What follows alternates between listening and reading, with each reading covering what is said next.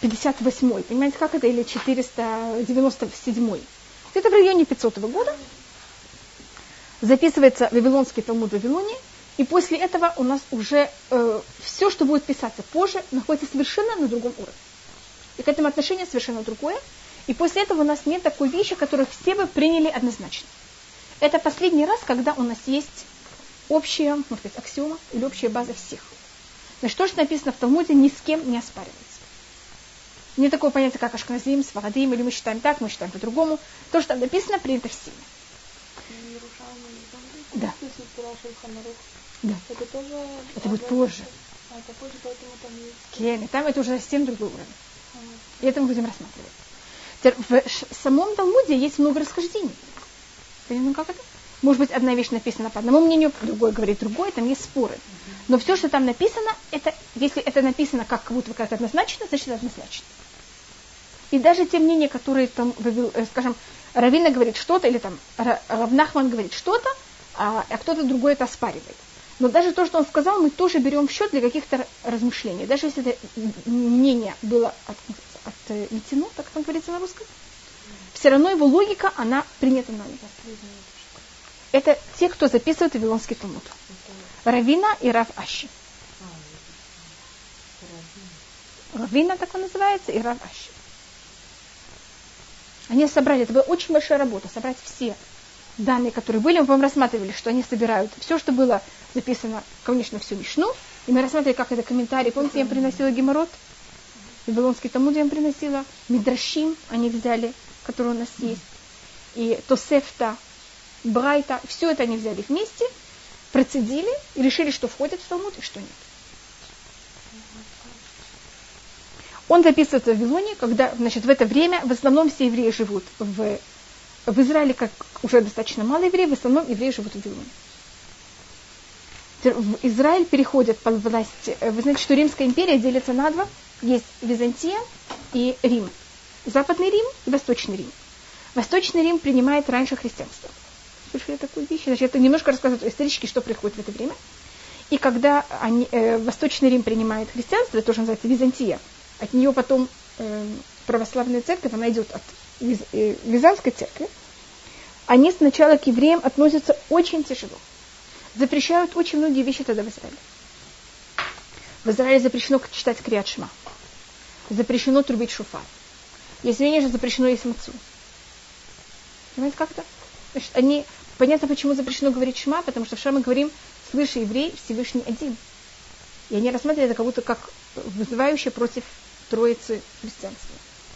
И у нас есть молитвы и некоторые вещи, которые остались в память того, что тогда было. Скажем, если вы были в синагоге, может быть, в шаббат, вы можете увидеть, также в Йом-Кипур мы это делаем, мы вставляем в мусав, когда говорится кады, душа, когда кантор повторяет молитву, мы говорим в мусафе Шма Исраиль.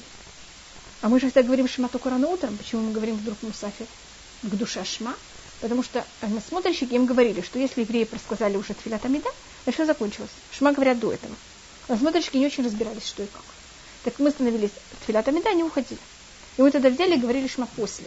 И мы так вот вставили в молитву, что в какой-то мере даже показать Всевышнему, посмотреть, Всевышнему посмотреть, насколько мы тебе, и как мы тебя соблюдаем, твоих жен, и говорим Шма, даже если ты кого-то шлешь на смотрщиков, что мы не смогли соблюдать твои законы, мы все равно их соблюдаем. Эм, и у нас есть некоторые, с каждой такой вещи, которую я вам сказала, что запрещено, мы находим какие-то остатки, которые были как-то евреи всегда любили, понимаете? Всегда евреи брали. Примерно вот в это время. Или позже.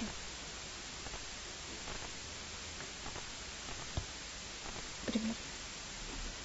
Евреи вот начиная с этого момента, начинают расползаться по всей Европе.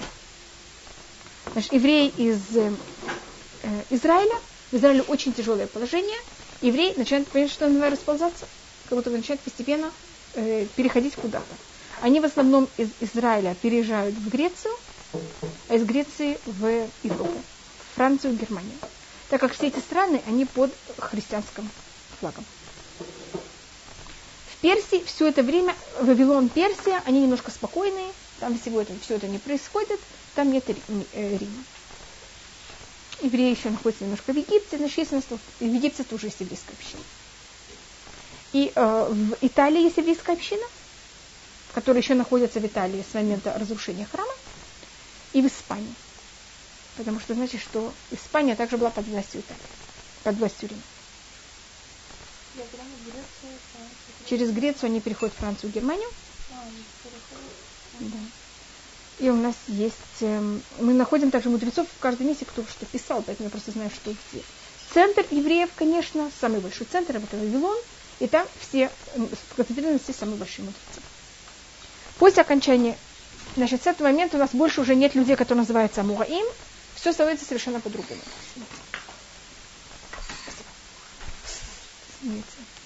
После этого периода Амураим у нас есть период Свураим. Или они называются Рабанан Свораи.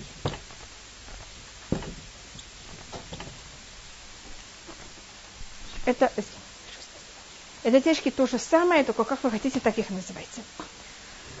Их называют или Свораим, или Рабанан Свораи. Это очень короткий период, примерно 100 лет, где-то с 500 до 600 года нашей эры. Э, и они нас учат, как правильно учить Талмуд. Свара на иврите, знаешь, такое свара? Это бутылька слова на рамите, но на иврите тоже пользуется. Это как эм, понять логику, которая под текстом. Вы что-то говорите, я хочу понять логику под вашим текстом. Такая вещь называется у нас свара. Как вы это объясняете, как вы это комментируете? Так э, свораим или рабанан свораим, наши мудрецы, которые дают нам логику в Гимаре что-то говорится, они нам объясняют, какая логика под всем этим. И нам пробуют нам объяснить, что когда вы учите Гимару, вы должны понять не что написано, а логику, кроме того, что вы должны понять, что написано, логику под текстом. Что же они тут имели вам в виду сказать? После них у нас начинается другой, другой период совершенно. И это Геуним, и мы тогда еще немножко перейдем к истории. Геуним, они где-то 600 года до тысячного.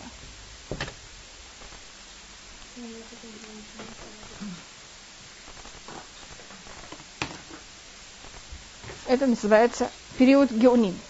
А, я не знаю, слышали вы какие-то названия Геоним. Вы слышали Рафсадия Гаон? Рафшалия Гаон.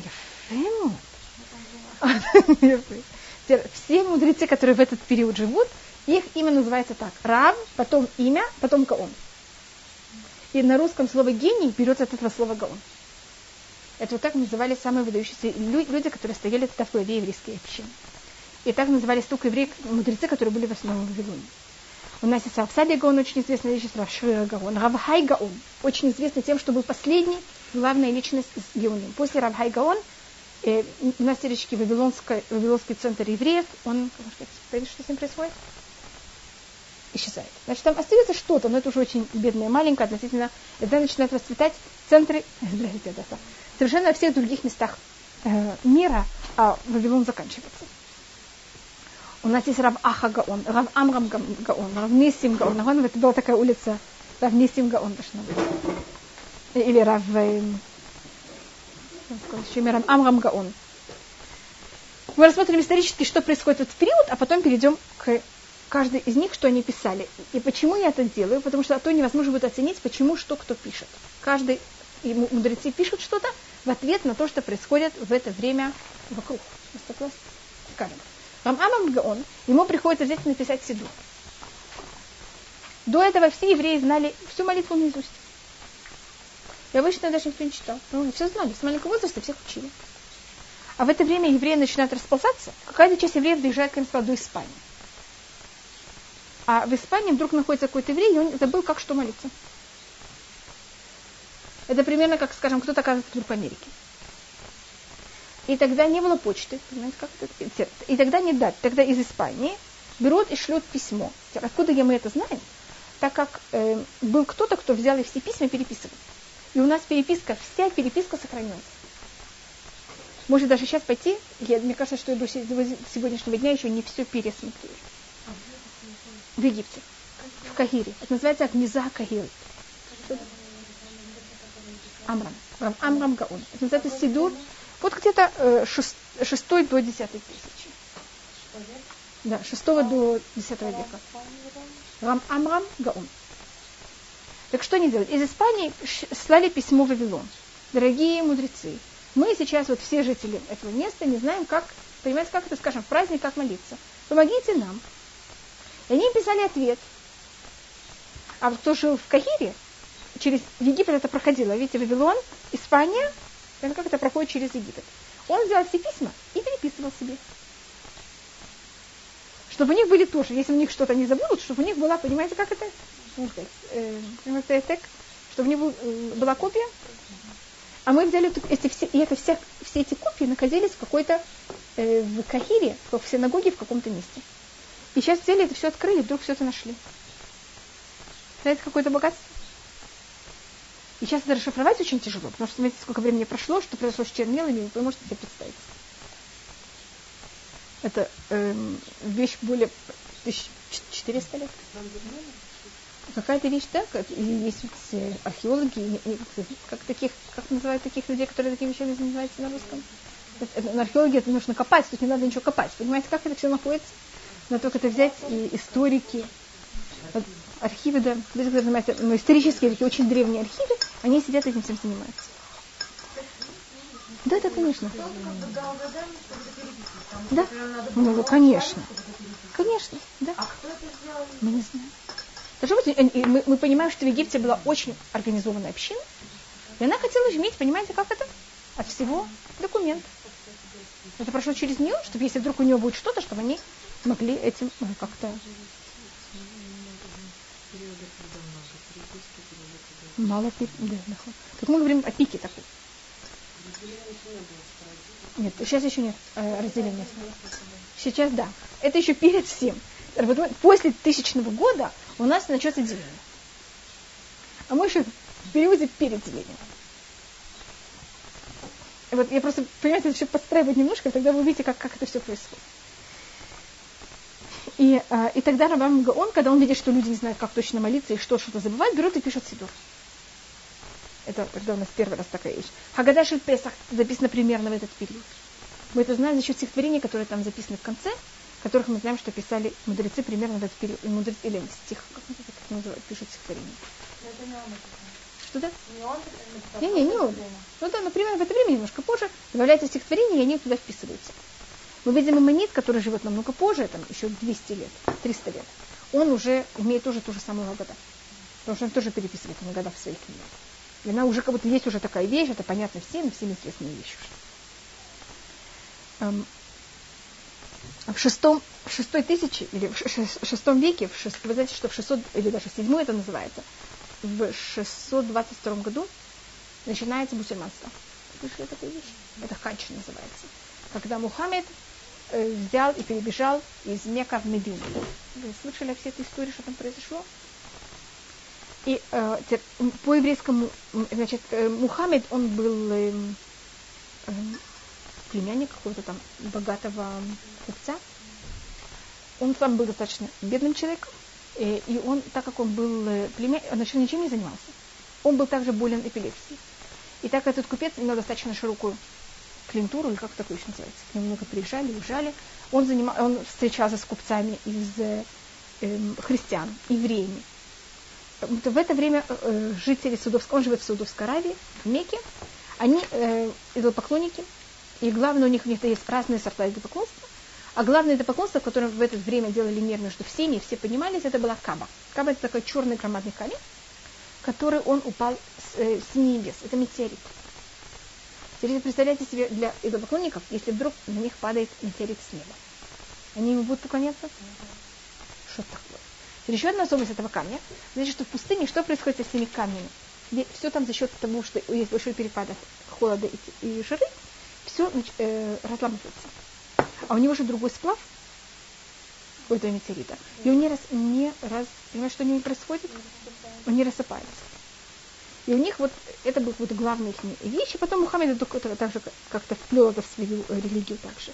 И он, э, так как он был свободным человеком, знаете, он не работал ничего, когда приезжали все эти купцы, у его дяди не было времени с ним разговаривать, с ними разговаривать, а у него уже было время. И он с ними разговаривал, они ему рассказывали о своих религиях, он с ними спорил, занимался и знал. И он тогда взял и понял, что вот его, его люди вокруг, они уже будто не верят в это поклонство.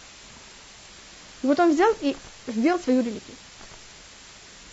И она тоже проходила много этапов, пока она стала, как сейчас происходит мусульманство. А, и тогда, в 622 году, э, эта религия начинает как-то распространяться. А, он, э, когда у него были эти периоды или приступы эпилепсии, он себя рассматривал, что иногда он говорит Всевышний. Значит, он смог своего недостатка, понятно, что сделать, наоборот, сделать себе плюс. По еврейскому закону мусульманство считается нормальной религией, для неевреев явно нормальная религия. Там просто есть много глупостей, но там ничего нет против э, веры Всевышнего. Вера Всевышнего там абсолютно правильная. И что там? Там нет написано. Пожалуйста. А вот э, пророк еврейский, да, они не, не впадали в такие вот э, состояния? Да, но это не было как эпилепсия. Они не падали, но это не было, нет, первичная Они тоже лежали, но они не, не в это время, да, но они не делали всякие такие, понимаете, какие-то вещи. У них не были судороги. Это был как сон. Они впадали как в очень глубокий сон. Почти как смерть. Какому такое? Что-то вроде. На этот период. Нет, это могло быть 10 секунд. Вы знаете, что сон, он же может быть очень коротким. Вам это кажется.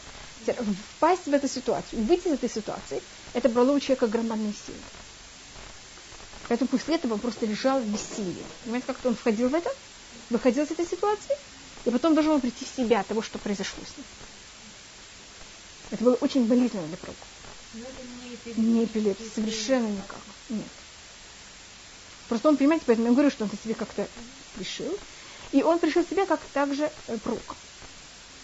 И он говорит, что Моисей правдивый пророк, значит, Всевышний, есть там Моисей, и есть, есть также он. И он написал, он или там, ему помогли написать, это уже такие э, версии Коран, в котором все вписано вместе. Значит, там такая каша.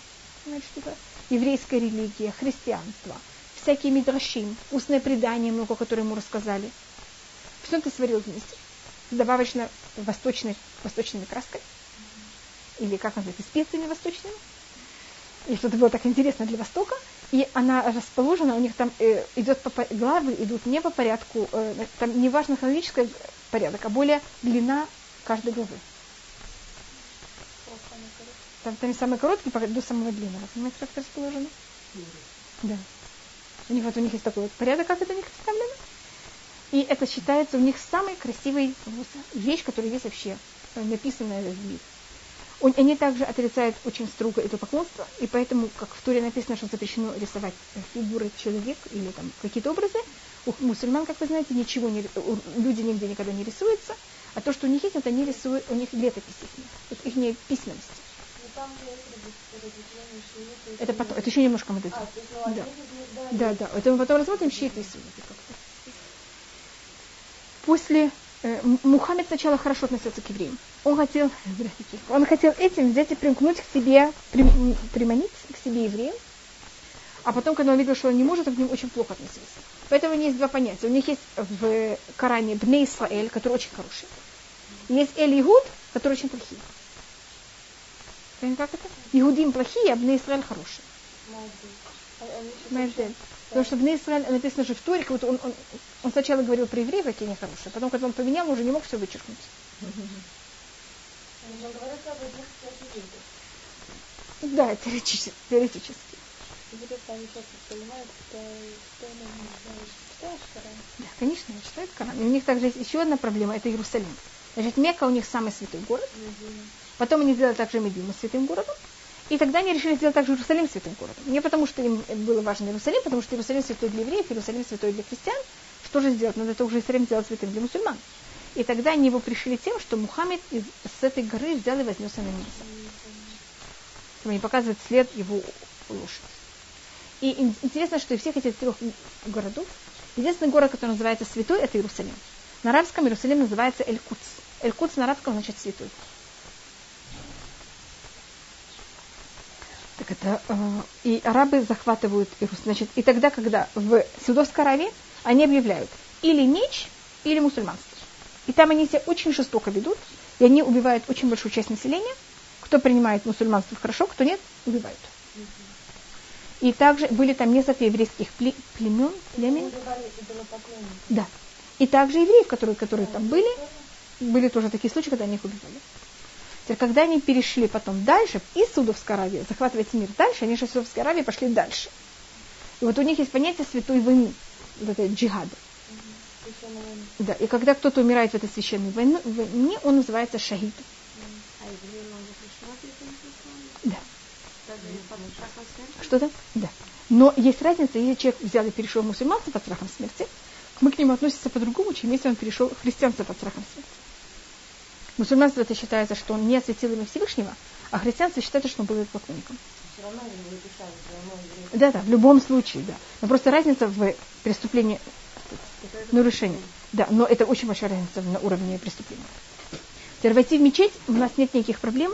Войти в церковь мы не имеем права. Поэтому есть также разные отношения к этим двум религиям. Это мы, может быть, немножко посмотрим, когда мы дойдем до Мимонида, тогда были такие вот э, вопросы смерти или жизни. И потом, а когда он выходит из судов с Аравии и идет дальше, он становится очень нормально и спокойно относится ко всем другим религиям. В Судовской Аравии он был очень однозначный, а дальше он был очень такой, как сказать, лояльный. Лояльный это называется? Да. Совершенно спокойный ко всем. Все, кто... Сейчас у нас есть громадная э, мусульманская империя, которая, значит, это Судовская Аравия, это Египет, это Северная Африка и эм, Азия. Ну, как-то все Азия и даже э, до, до Индии. Примерно Пакистан, это там вот грань примерно, где доходят, э, куда доходят мусульмане. Теперь, если там находятся люди, которые они не приняли мусульманство, они могут там спокойно оставаться жить, только они должны платить такую особую добавочную дань за то, что они не мусульмане. По всей вот этой мусульманской большой империи. И у нас здесь, значит, сначала, э, как его зовут, Мухаммед, после этого халиф становится, после Мухаммеда, это Абу Бекер, После Абу Бекера есть Отмар, потом есть Омар, и потом есть Али. Али считается его внук. Теперь после смерти Али, я не знаю, ли вас интересует так серьезно все э, мусульманская там история, происходит то, что вы сейчас сказали, Адаса. Значит, у него его, значит, его дочь, ее звали Фатма, она выходит замуж, и ее, э, и она, значит, у нас есть халифут э, Фатма. Как это все называется на русском, я не знаю. Халифут, это должно быть халифат. Так в Египте начинается халифат, э, как его зовут, э, халифут, э, кто сейчас сказал, Фатима. Фатима должно быть, это халифат Фатимы. И они считают, и вот они называются шиит. И они считают, что для того, чтобы быть, э, быть вождем э, сказать, в мусульманском мире, вы должны быть прямым потомком от Мухаммеда. А если вы не прямой потомок от Мухаммеда, вы не можете быть властитель в мусульманской стране. А есть сунниты. И тогда начинается суна. И сунниты, значит, те, кто говорят, что кроме того, что есть, значит, шииты, это те, кто воспринимают только Коран и больше ничего другое, и вождь должен быть только прямым потомком от э, Мухаммеда. А сунниты, они считают, что вождь может быть любой, даже может быть нерелигиозный человек, и эм, они также добавляют себе суну. Это что-то вроде такого добавочные какие-то законы. В основном весь мусульманский мир это сунниты. Шииты находятся вот в Персии, находятся шииты. В Азербайджане шииты. Где еще шииты? Э, половина Ирака это шииты. Шахиды обычно, они больше из шиитов. Шииты более такие горячие. Азербайджан это, это Иран, Персия, это все то же самое. Азербайджан это все то же самое а, и половина Ирака, потому что они перешли, это же очень близко. У них есть особые дни, когда они это делают. А есть, э, а остальные в основном почти все сунниты. Арабы в Израиле, они в основном сунниты. В Ливане там половина шиитов, половина суннитов. Они, э, у них кроме Корана есть еще сумма. Это какая-то добавочная добавочные какие-то законы. А шииты у них как будто нет добавочных законов. И также они okay, считают, кто может быть вождем. Значит, в шиитской стране настоящей не может быть вождем человек, который не религиозный. Это он не также имеет какую-то религиозную должность, или он не прямой потомок. А, они в это время захватывают Израиль. Э, в, до седьмого, до 700 года, значит, мусульманство начинается в 622 году. Примерно в течение 100 лет они доходят до э, захватывают всю Испанию также, значит, весь, всю Азию почти, э, Северную Африку, и доходят до, захватывают Испанию до э, Пиренейских гор. Пиреней? Граница между Испанией и Францией. И там они, они останавливаются. Сейчас немножко, что происходит с евреями в этот же период. Значит, евреи, которые были в Саудовской Аравии, о которых мы вообще никогда не говорили, им, они в ужасном состоянии. Их тяжки стреляют. Их нет после этого. Значит, до этого были э, еврейские племена в Судовской Аравии, их больше нет. Или вырезали. Или, или кто-то стал мусульманином, просто их вырезали. У нас ними потеряли. Их нету больше. Или, может быть, кто-то там, какие-то единицы смогли куда-то убежать.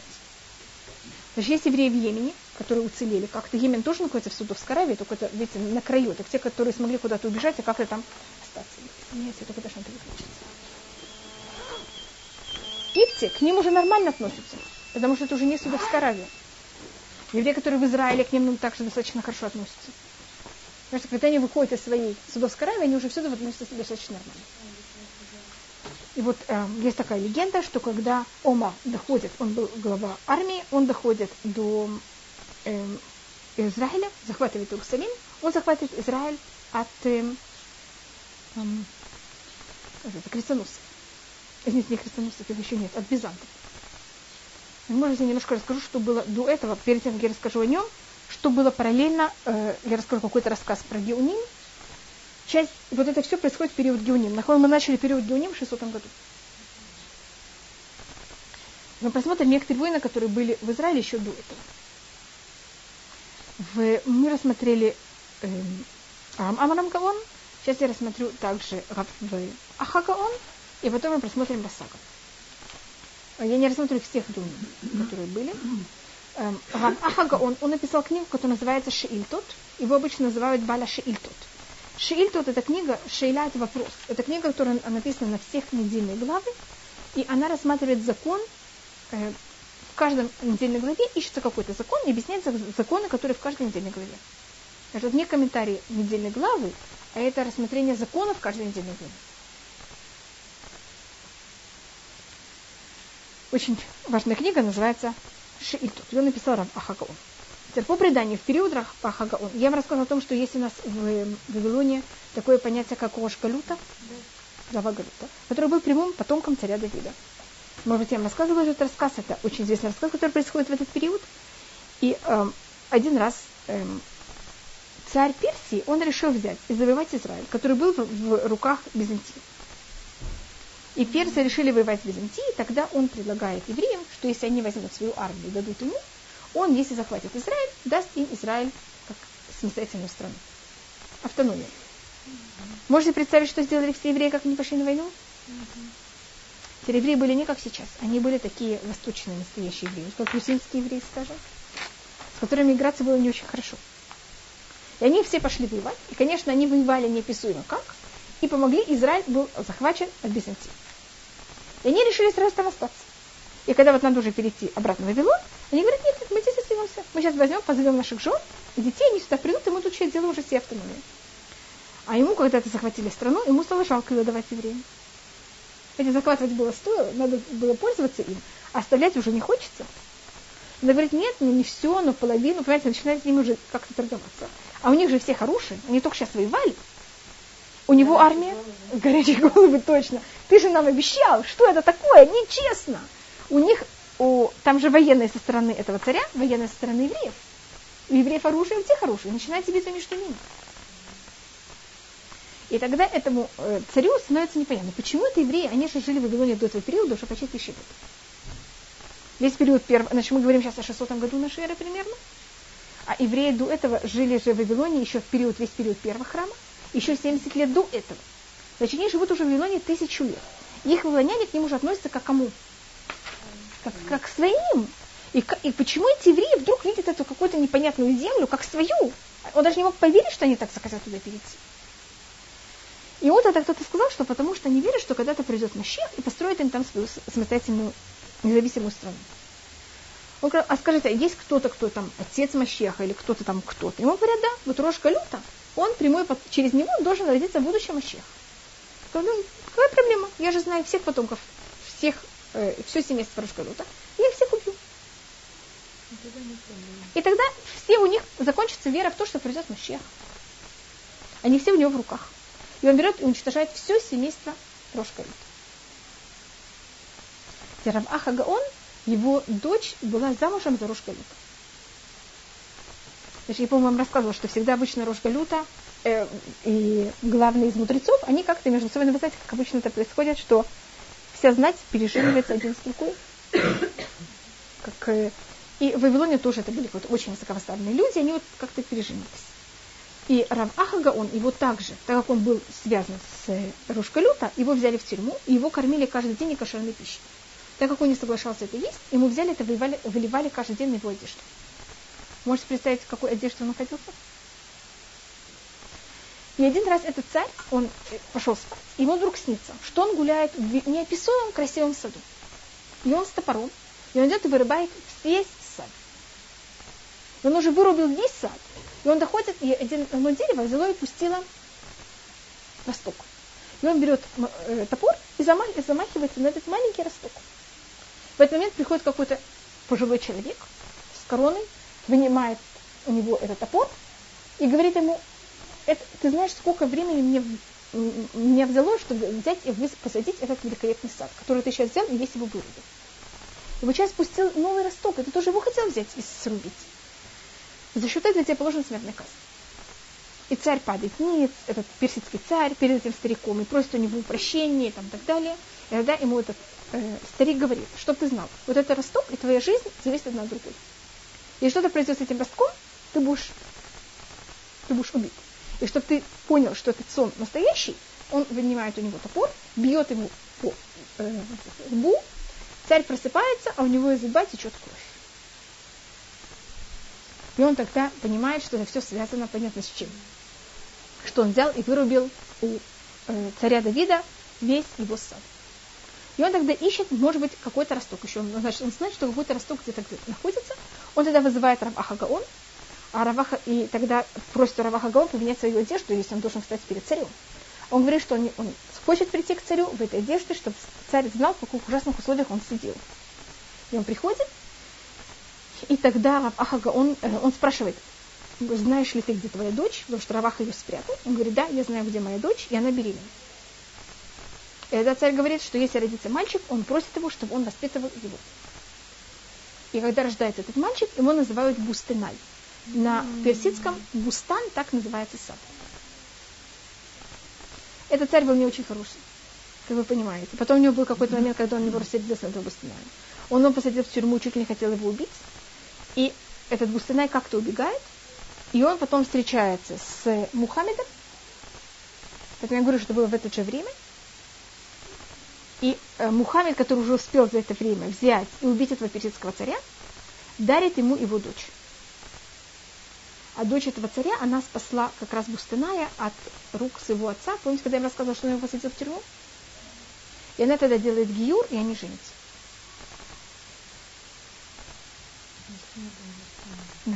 Вот у вас есть книга Лемана э, про раба Акива. Так есть ту же самая книга, я не знаю, она переведена на русский или нет, про Бустыная. Есть это на русском? Учат на русском. Должна быть обязательно. Вот все, что я им рассказывала, данные, которые у нас есть, это то, что осталось от Рав Ахагаон. Видите, то, что я им рассказываю, это где-то было как-то записано про Рав Ахагаон. Но в этой книге-то есть, конечно, очень много всяких, это же такая литература уже художественная, не только историческая. А то, что у нас исторически, это примерно вот такой длины. Понимаете, как это? А то, что написано, это немножко... То, что я вам рассказала, это то, что у нас есть данные. Все остальное, что там, если прочитать эту всю книгу, все остальное, это уже, понимаете, как-то на базе... И, конечно, может быть, и какие-то он, он сделал какое-то исследование, что он что-то много еще прочитал для того, чтобы перед тем, как это все написал. Но вот именно то, что касается этого рассказа, у нас достаточно... То, что я вам рассказала, то те данные у нас есть. И когда Омар, значит, сначала Израиль был захвачен персами от Византии, а потом пришли мусульмане и захватили это Испании, э, от Персии. Поэтому как-то э, Израиль переходил очень много раз из руки в рук. И когда Ома взял и захватил Иерусалим, он построил свой шатер, и он увидел, как все несут мусор. Так рассказывает легенда. Это правда или нет, я не знаю. И он не понял, почему тут несут мусор. Тогда в Иерусалиме было запрещено евреям жить. И мы рассказываем, он такой, потому что Иерусалим был назван Еле, Еленой Египеталина, и евреям вход был запрещен. Если еврей входил в Иерусалим, он подлежал смертной казни. И он спрашивает всех, почему вы сидите сюда мусор? Я не знаю, почему. Вы знаете, как называются эти ворота, в которые мы входим? Мусорные ворота. Пока какая-то пожилая женщина ему сказала, что, что им кажется, ей кажется, что был такой закон, что так как в этом месте находится что-то, какой-то еврейский храм, и римляне издали приказ, что кто живет близко, должен один раз в день туда приносить мусор, дальше один раз в неделю, а кто совсем далеко, один раз в месяц. Не что делать с этим местом? Как-то его вот так вот уместить. И тогда Омар, он не знает, это правда или нет, он берет монеты и кидает в этот мусор. А бедные начинают, понимаете, искать монеты, и за счет этого раскапывают, и так находят первые камни стены плача. Люди дают приказ, и начинают там копать, и так э, берут и находится стена плача. Это правда или нет, я не знаю, так рассказывает, ну, говорю, это так рассказывает легенда. И тогда Омар зовет мудрецов еврейских и предлагает им, и тут есть многие, очень много разных мнений, что точно предлагает идея. Он с ними советуется, стоит ли ему там построить мечеть. Он, совет, он дает возможность евреям построить там что-то свое. Есть многие очень версии, что там происходит. Но мы явно видим, что когда он строит вот этот золотой купол, он это делает явно с каким-то советом евреев. Потому что, как вы знаете, на этом месте тут есть две э, мечети, очень близкие одна с другой. Одна золотой купол, а другая черная, которая все когда-то была серебряная. Только она все время горит периодически. Никогда не строят две мечети так близко. Это значит, что под золотым куполом там ничего не происходит, никакая служба. Там только вот находится этот камень, и вот есть это вот, и только туда приходит поклоняться, но службы там нет. А вся служба происходит в Эль-Акте. И в какой-то мере считается, что евреи бы попросили построить этот купол, потому что они боялись, что если он там это не построит, там могут потом построить христиане мечеть, а для евреев это будет еще хуже. И в какой-то мере рассматривается как построено что-то, что охраняет это, понимаете, как от чего-то, что для евреев считается еще хуже. И место ему показали евреи, или он сам. Там есть в этом тоже очень много догадок, насколько и как это находится точно на месте храма, это находится на месте жертвенника, это находится на месте святая святых. Есть очень много догадок, что тогда и как это евреи решили точно где, чтобы это стояло. С этого момента евреи имеют право жить в Иерусалиме. И с этого момента у нас начинается уже евреи, мы сейчас будем рассматривать евреев под, э, христи, под мусульманском влиянием. Евреи под христианским мы посмотрим еще немножко. Когда это было под мусульманским гнетом, они, значит, мусульмане достаточно э, спокойно относятся к евреям, кроме нескольких периодов. У нас будет два-три периода, когда снова будет или меч, или мусульманство. Но это не все время. Понимаете, как это? Это периодически. Это периодически, это очень тяжело.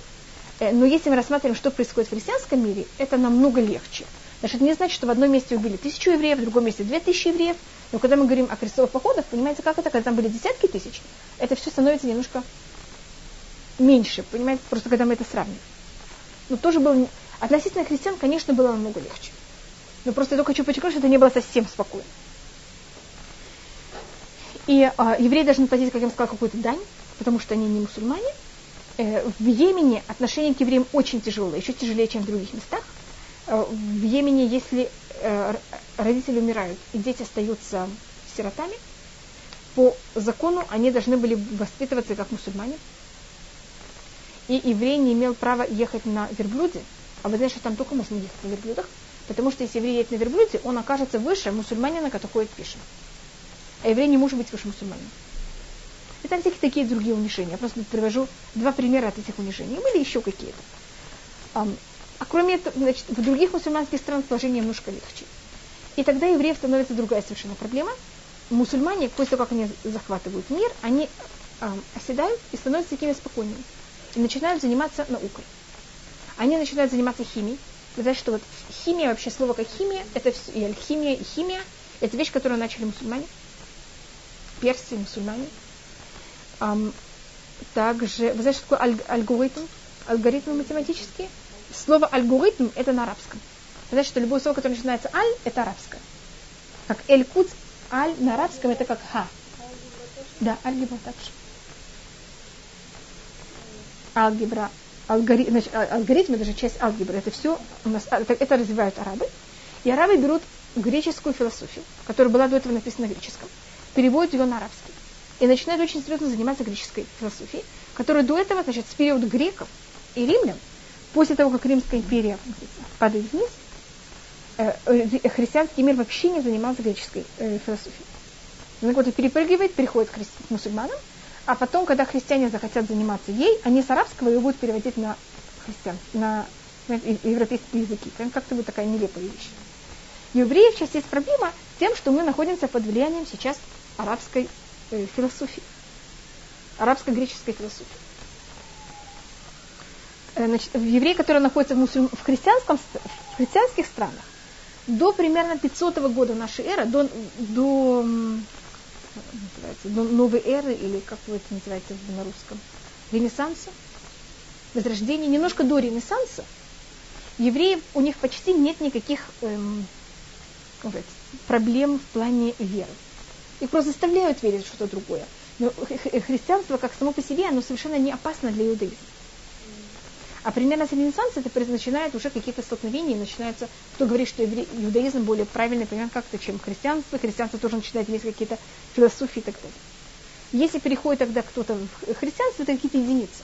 Но как масса это совершенно не опасно. А у мусульман это начинается вот с этого периода очень опасно.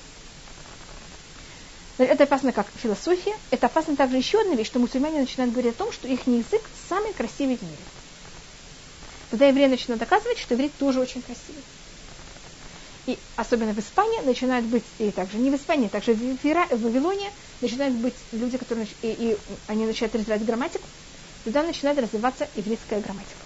Значит, если у вас есть претензии к еврейской грамматике, так это она начинает развиваться в ответ на того, что мусульмане начинают развивать арабскую грамматику. А, значит, на иврите было понятно, что грамматика. Возьмите маленьких детей. Они же говорят, я, скажем, я говорю на русском, неправильно. Но все-таки я умею как-то спрягать слова. На каком-то минимальном уровне. Я никогда не учила грамматику. Я ехала в третьем классе. Значит, я ее спрягаю, просто, я, я не знаю вообще, я не знаю падежи, я не знаю никакие правила. Я только знаю, что есть такая вещь падеж. Но я говорю точно так же, если я знала, что есть падежи, если я даже не знала, что есть падежи. Что? Не-не-не. Ну вы хотя бы знаете. Ну, значит, вот такая вещь, как выдумывать беняним. Понимаешь, что такое выдумывать беняним? Это все, евреи все говорили правильно, и все все знали. Но взять и дать этому название, что вот есть семь беняним, и как это, вот все это разложить по полочкам, это все придумали евреи Испании. Значит, это все было до, но вот разложить это по полочкам, это делают евреи Испании. Рафсадия Гаон, он пишет книгу грамматики. Он переводит весь Танах на арабский. Теперь, как сейчас люди нормальные, уважающие, говорят на английском? Если вы не говорите на английском, вы вообще никто. Халила, я не совсем так считаю. Но вы в каких-то кругах или каких-то науках это так чуть ли не кажется. Так тогда, если вы не знаете арабский, вы вообще ничего не знаете. С вами вообще никто не разговаривает.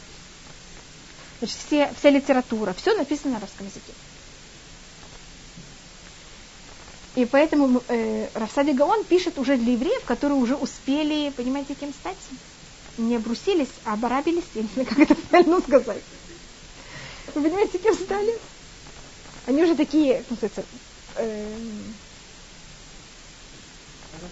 арабские такие евреи, понимаете, как это, про, просвещенные арабской э, э, философии, греческой философии. Вот им легче много говорить на арабском, чем уже на иврите. Он для них переводит весь э, Танах на арабский, конечно, с комментариями. Нет, это евреи совершенно нормальные религиозные евреи, но уже, понимаете, у них уже есть какие-то потребности, у них уже как-то они рассматривают все с, философическим таким уклоном. Все надо им объяснить, почему, из-за чего, как и что. А так они ничего не воспринимают. И также он пишет книгу грамматики о иврите, о иврита, и также он пишет, это первая книга философии. Значит, как, это тоже, все, что он пишет, находится в Геморе. Он только из Геморы, понимаете, что вынимает только те вещи, которые относятся к философии. Берет их всех, пишет в одной книге. И это у нас рассматривается первая книга философии, которая написана. Как я сейчас говорю также почти от первой книги грамматики, которая написана в иврите. Вот здесь берет весь иврит и начинает его раскладывать по полочкам. И эта первая книга философии называется «Эмунот ведеот» – «Верой и мнением». Это написано на арабском. Понимаете, люди, которые говорят на иврите, не знают арабский, им такую книгу не нужно. Они спокойно верят, что им говорят, то они верят. А тут, понятно, надо все доказывать, надо все объяснять, почему и как. одна из известных его выражений это «эйн уматейну ума». Снова это только, это уже в переводе, то, что я вам говорю, я не знаю арабский. Э, наша нация, не нация, только в ее туре. «Эйн уматейну ума» или бетурата. Бетуратеха. Это имеется в туре Шебехтавит. Значит, не может быть такое понятие, как француз, который исповедует иудаизм. Если вы исповедуете иудаизм, вы автоматически становитесь евреем. Видно, как это вещь? И первый, кто сказал эту фразу, это был Хавсади Гаун. И это базисная книга веры. Значит, любой, кто хочет как-то заниматься, э, понятно чем? Угу. Еврейской философией.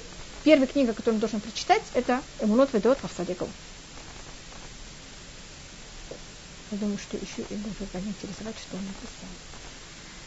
Значит, видите, как он дает ответ на все вещи, которые происходят. Здесь есть развитие э, грамматики э, арабской, которая в какой-то мере ставит ее, начинает унижать иврит. Есть книга грамматики, которая доказывает, что иврит не хуже начинает, еврей начинает заниматься философией, он пишет книгу философии. Он сам жил, он жил в Израиле, в, в Египте и в, в Вавилоне. Его личная жизнь была очень тяжелой. У него были тяжелые отношения с Рошка Люта. Там был, все было совершенно не, не так просто. Я думаю, что мы эти, может быть, закончим про период э, Геоним. И уже в конце периода в Хайгаон да.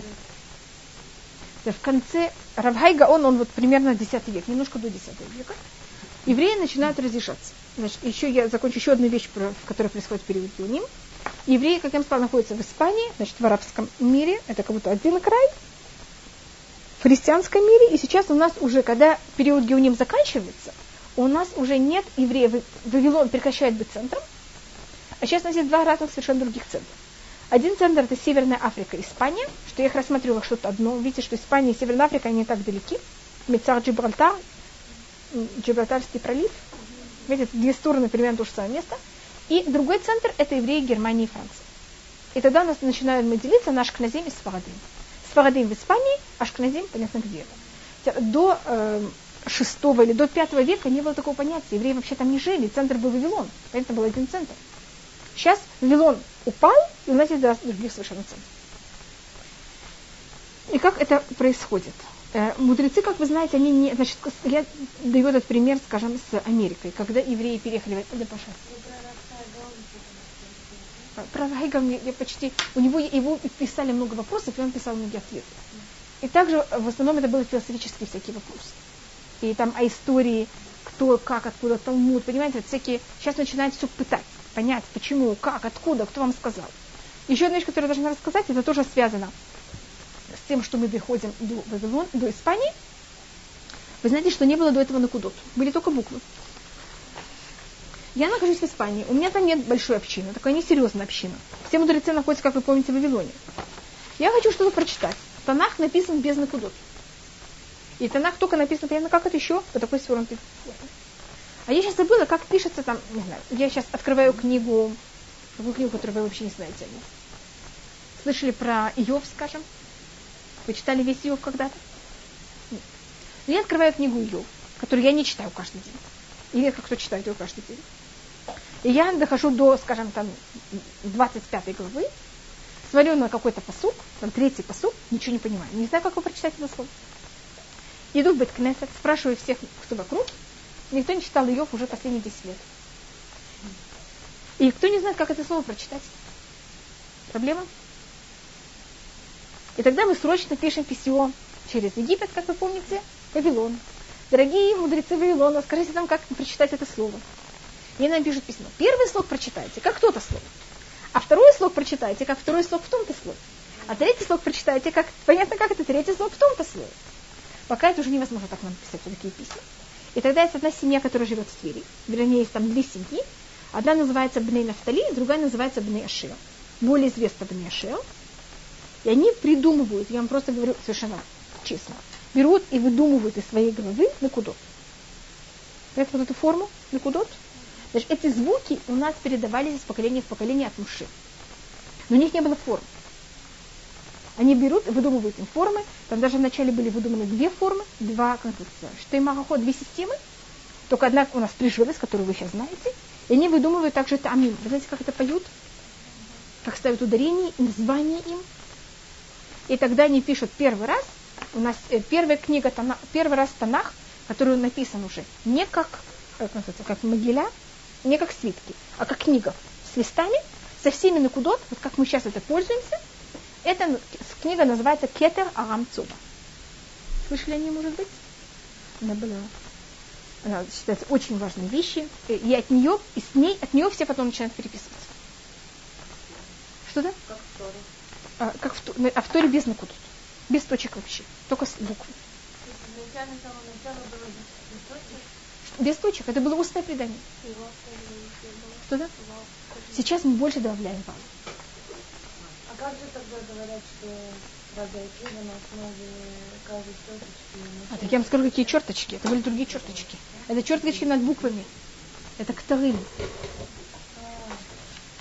Скажем. А, извините, извините, что это короночки. Вы знаете, скажем, что буква Зайн пишется примерно вот так, и тут у нее вот такие три короночки. Так вот, он такие вещи брал и объяснял. Или буква Бет, только я, я не умею писать, как это пишется в святой Ну, скажем, примерно. Буква Бет пишется вот так. Тут есть такая маленькая штучка. Извините, вот тут, вот тут. Вот так. Бет должна правильно писаться так. И у Ушин, конечно, у Ушин три короночки, как у Зайна. Вот видите эти короночки? Это у нас у семи букв. Эти буквы называются Шатнез, Шатнез, Гац. Вот у этих, видите, что это семь букв? У них есть короночки.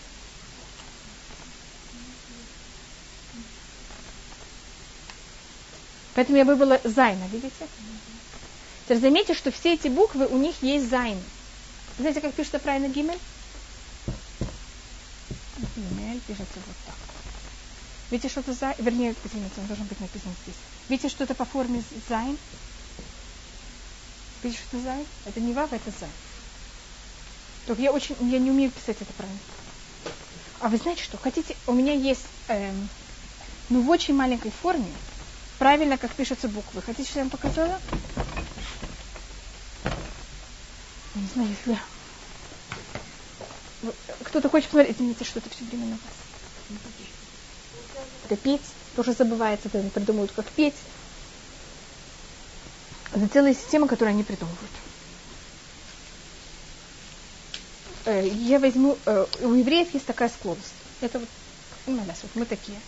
Вы знаете, что когда корабль тонет, первый, кто туда, оттуда убегают, это обычно мышь. Точно так же ведут себя евреи. Как экономически какое-то место начинает падать, евреи оттуда исчезают. Как место? Нет, они туда сами исчезают заново. Да. У них такое чутье.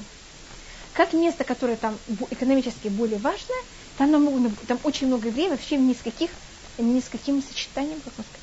Я могу сказать пример, который я следую это в Америке, в Нью-Йорке и в Лос-Анджелесе. Вы знаете, сколько евреев? Очень много евреев. Я была в... Больше даже, чуть ли не больше.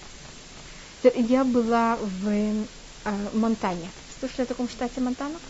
Громадный штат. Там нет вообще евреев вообще. Значит, также в самой Америке евреи не распределены по всей Америке. Где экономические центры, там евреи. Где экономические нет никаких центров, там вообще никого нет. Мы там с мужем гуляли, мы искали синагогу, что-то там на 4, 3-4 э, штата громадных. Было 70 евреев. Я звонила даже в э, Маханот Цавак, военные лагеря, для того, что, может быть, там будет хотя бы э, евреев достаточно на миньян. Потому что, смотрите, есть 70 евреев в трех-четырех штатах, там не наберется никакой миньян. Я думала, что в военных пунктах, может быть, будет миньян тоже, там вообще ничего никого. Мы там проезжали, и мы думали, что если есть меня, мой муж захотел бы войти помолиться в синагоге, то нет еще такого понятия. Понятно, что, что евреи, в момент, когда Вавилон начинает падать, экономически, евреи оттуда все, понимаете, что делают? А мудрецы обычно, они, как будто им, их экономическая сторона не интересует, они остаются. Но Всевышний заинтересован, что они сюда переехали, скажем, возьмем Америку, значит, что вначале кто переехал в Америку? Не мудрецы. Кто переехал в Америку, это были люди, которые искали хорошее будущее. А мудрецы оставались там, в Европе или в, в своих местах. И тогда оказывается, что Америка громадное место, очень много евреев и без мудрецов. Я сейчас не говорю, что происходит с Америкой, я прихожу, что происходит с, в Испании. В Испанию переезжают евреи, которые ищут себе хорошую жизнь. Вот примерно что-то что вроде Америки. А мудрецы туда не едут. Мудрецы остаются в Вавилоне, который экономически что делает? Падает. А в Испании никого нет. Тогда что происходит? Едет корабль мудрецов, в котором в корабле находится четыре мудреца. И их тогда берут и э, хватают их пираты. Тогда все море заполнено пиратами. И ни у какой общины, и община не знает в, Испании их, э, а так как пираты хотят получить деньги, они понимают, что где они получат хорошие деньги за евреев, это только в Испании, потому что там богатая еврейская община. Они приезжают с этими евреями в Испанию, а в Испании никто их не знает, не знает вообще их цену, не знает, кто они такие. И поэтому в, каждой, в Испании каждая община выкупает себе по одному. По одному. Одна, Испания, одна община выкупает двух, потому что был отец и сын. Они, каждый из них был громадный, понимаете, как просто звезда в иудаизме. И каждый, кто, каждая община, которая выкупила себе по одному, становится центром изучения Торы. И каждый из них открывает там и так знание Торы из Вавилона переезжает в Испанию. Значит, не евреи переезжают, а Швиш непонятно, что делает. Их насильно берет. Скажем, один, один из самых известных, это был Раф Хушиэль. Его выкупает евреев в, в Феса. Фес это северная, это Марокко, Северная Африка. Я им скажу, что когда я говорю про евреев Испании, я говорю также о евреев Северной Африке одновременно. И он там открывает Ищиву, очень известную, а его сын Рабейну Хананель, значит, отца звали Рабейну Хушиэль, а его сына зовут Рабейну Хананель, он открывает там очень известный центр. И теоретически все евреи Испании на каком-то уровне, они его ученики, они ученик, ученики его учеников. Понятно как-то? И когда я вам показывала Вавилонский Талмуд, вы там видели Рабейну Хананель? Комментарий Рабейну Хананель? Помните, на прошлом уроке кто-то меня даже спрашивал? Так это вот, понимаете, это сын вот того, э, как Шавой пленного, которого взяли из э, э, на кого? Пираты. И так вот довезли его до Испании, до Северной Африки. Так это рассказ называется Арбата Швуим. Четыре плена. Это как Тура переезжает в другое место. Так то, что мы сейчас будем рассматривать, это будет, э, может быть, мы этим закончили период Геуним, и мы сейчас переходим к периоду, который он достаточно близок к нам, который называется Ришуним. Я могу это все.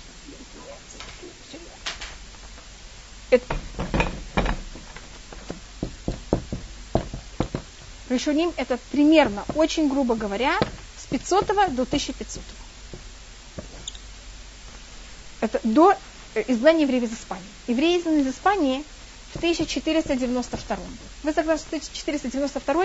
Я имею право вместо этого написать 1500 год? Просто округлить. Это после. И крестоносцы. До изгнания евреев из Испании. Теперь, когда мы говорим про Ришуним, автоматически мы должны сказать Ашкразим или Сфарадим. Вот когда мы говорили про Геуним, это было бессмысленно говорить про Ашкразим и Сфарадим, нет такой вещи вообще. А про Ришуним вы не можете не говорить ни о ком, не сказ... говоря мне, дел... сразу честно начнется деление. Значит, вы заметили, когда мы закончили Геуним, о ком мы говорили? Евреи Испании и Северной Африки. Это один центр, а другой центр это евреи, которые находятся во Франции и Германии. Только Франция и Германия мы еще вообще даже не говорили о них. И еще одна вещь, о которой я не говорила, я не знаю, вы хотите, чтобы мы еще поговорили о грамматиках, может быть? Так у нас есть еще грамматики, которые тоже были в Вавилоне, из Вавилона переехали в Испанию. А, у, а, уж Ашкназим своя грамматика. А грамма, я, сказала, я грамматиков только рассказала про Сади Гаон. И в это время, когда вот есть этот переезд, есть также переезд грамматиков. И два самых известных грамматика это один Дунаш Бен Набрат – и Менахем бен Саул. Нормальные люди их называют Дунаш и Менахем. Вы слышали, может быть, такой вещи, как Швана и Шванах? Значит, есть одна вещь, которая обозначается точно так, что но грамматически рассматривается совершенно по-другому. Кто это все придумал, что это другое, и как, и что, это был Дунаш. Если вам это не нравится, приходите к нему в претензии. И вы знаете, какое стихотворение он написал? Дрор и крали венибат. Знаете, такое в шаббат поется такое стихотворение? Да, и там аббревиатура Дунаш, а не один неоднократно. И он еще придумал, это тоже этот Дунаш придумал такую вещь, что если вы хотите писать стихотворение, это было у них в Испании очень развито, вы не можете писать стихотворение, как вам хочется. вы должны писать стихотворение, чтобы в нем было то же самое количество э, гласных в каждой строке. Это дает ритм слова. Это дает ритм стихотворения. Так должно быть то же самое число гласных и швана, и они должны быть в таком же порядке. Говорят такую вещь, э, скажем, дрор, я обозначаю это вот так, а гласное так, а швана так. Дрор, икра, левен, имбат. У них также были законы, сколько для того, чтобы было стихотворение, сколько должно быть, э, как называется, хаус. Риф, риф, риф. Рифма должна быть минимум два гласных, два согласных и одна гласная. דרור יקרא לבן עם בת. Так у нас דרור יקרא לבן עם בת. Видите, как это идет? Одно, три, один, три. Видите, как это красиво? Следующее будет тоже. В инцухем кевават. Можете сравнить. Это будет все стихотворение идти вот так. Э, один швана, три гласных, один швана, три гласных. А шванах не берется в счет. Это вы должны знать, что такое швана и шванах, когда вы пишете стихотворение. Формулы. Значит, если вы хотите написать э, стихотворение, которое оно должно быть такое веселое, оно должно быть такое короткое. Если вы хотите стихотворение серьезное, должно быть, каждая строка должна быть более длинная. И вы не имели права писать, как вы хотели, а были уже особые, скажем, вот 1, 3, 1, 3. Или там 1, 2, 1, 2. Там у них были уже записаны какие-то э, формулы. И когда вы писали стихотворение, вы обязаны были входить в эти формулы. А если вы не входили в эти формулы, ваши стихотворения вообще не считались. И... Да, что такое? И это было для того, чтобы показать арабам, посмотрите, какие мы виртуозы. Понятно как? И, скажем, э, это был э, Ибн Эзра, он хотел, он довел эти виртуозы вообще до, до предела. Он писал стихотворение, что их можете читать справа налево, слева направо.